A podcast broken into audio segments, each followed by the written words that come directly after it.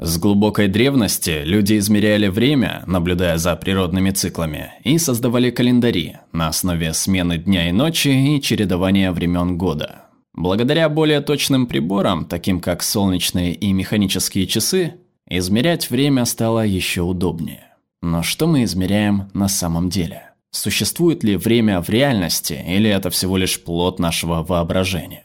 Вначале ответ покажется очевидным. Конечно же, время существует и постоянно меняется вокруг нас, и трудно будет представить себе Вселенную без него. Однако наше представление о времени, благодаря Эйнштейну, стало намного сложнее. Согласно его теории относительности, хотя всем кажется, что время проходит, оно не всегда одинаково меняется в зависимости от различных условий. Например, при движении со скоростью близкой к скорости света или при вращении вокруг сверхмассивной черной дыры. Эйнштейн преодолел изменчивость времени, соединив его с пространством в понятии пространства-времени, которое также может искривляться, но эти изменения предсказуемы. Теория Эйнштейна подтверждает, что время является одним из неотъемлемых свойств текстуры Вселенной. Однако теория не отвечает на один очень важный вопрос. Почему в пространстве мы можем передвигаться в любом направлении, но время всегда движется в одном? Что бы мы ни делали, прошлое неизменно оказывается позади нас.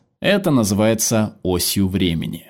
Если каплю пищевого красителя растворить в стакане с водой, интуитивно мы понимаем, что капля красителя растворится в воде и равномерно заполнит собой стакан. А представьте себе противоположный процесс. Так мы допускаем, что время можно повернуть вспять. Однако мы существуем во Вселенной, в которой краситель растворяется в воде, а не во Вселенной, где его можно собрать назад из воды.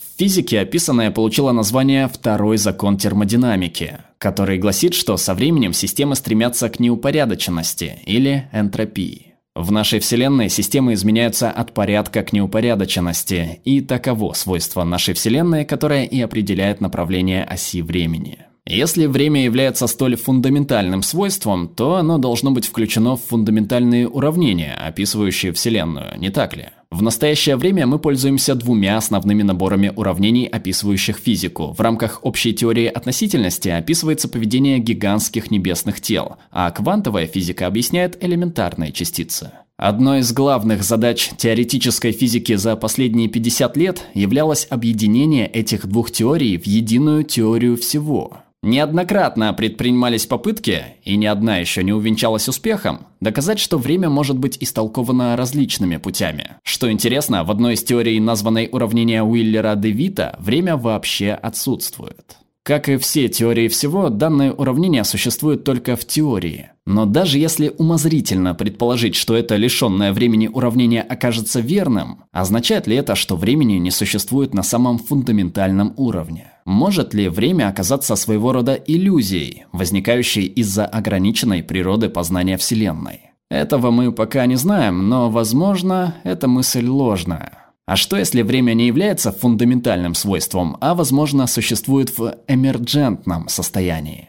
Эмерджентные свойства не существуют для отдельных элементов системы, а проявляются в системе целиком. Течение не свойственно молекулам воды, но появляется в океане. Изменения во времени можно создать при помощи киноленты, серии статичных изображений, которые кажутся движущимися благодаря их чередованию. Если быстро пролистать кадры, наш мозг начинает воспринимать течение времени из последовательности статичных изображений. Отдельный кадр киноленты не меняется и не содержит течение времени, но это свойство возникает, когда кадры объединяются в последовательность. Движение кажется реально существующим, хотя это и иллюзия. А что если физические законы времени также представляют собой подобную иллюзию? Ученые до сих пор находятся в поисках ответов на эти и другие вопросы, поэтому до полного объяснения еще очень далеко.